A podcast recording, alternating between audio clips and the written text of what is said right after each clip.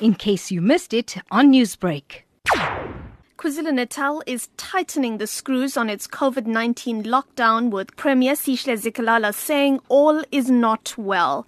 The province has 604 positive cases to date after the Western Cape and Gauteng, but it bears the country's death burden with 21 of the 52 deaths.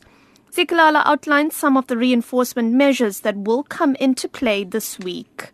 We've issued a directive to our law enforcement authorities to apply the law in its strictest form. So we're going to embark on a very intense screening campaign. Removal of infectious uh, sources to specified isolation site.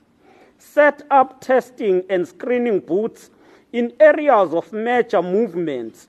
Informal settlement sanitization program, which we are starting right from Tuesday. In an effort to reduce the high number of COVID 19 infections in the eThekwini municipality, the provincial government says it intends to screen all people who live in this area.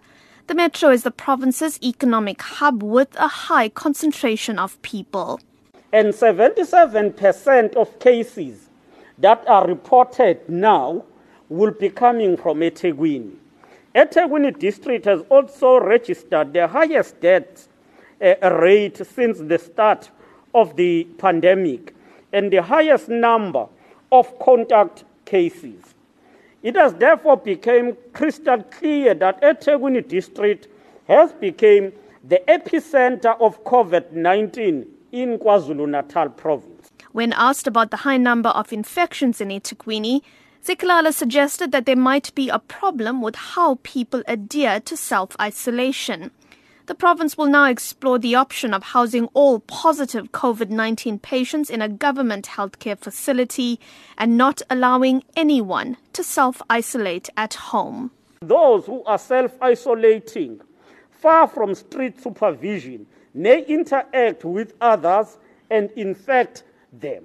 Are moving in a direction whereby all people who test positive will be placed in isolation in facilities demarcated by government and only return home when they have shown signs of improvement and are testing negative.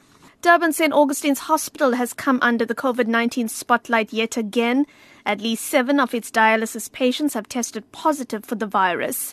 It's believed that the patients were receiving treatment in a building outside the main hospital.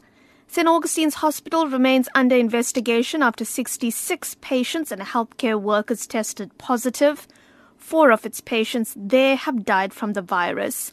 KwaZulu-Natal Health MEC Nomagugu Simelane Zulu says the hospital has been instructed to test all dialysis patients and to refer them to a new facility. We are now faced with a situation where we need to instruct and, and we have indicated to St. Augustine that they must find alternative centers for these particular patients to be, to be dialyzed. Officials say investigations at another private Durban hospital at Kingsway are continuing, with 10 staff at that hospital testing positive. The facility remains temporarily closed for new admissions after a patient tested positive for the virus. I'm Minoshni Pillay in Durban. Newsbreak, Lotus FM, powered by SABC News.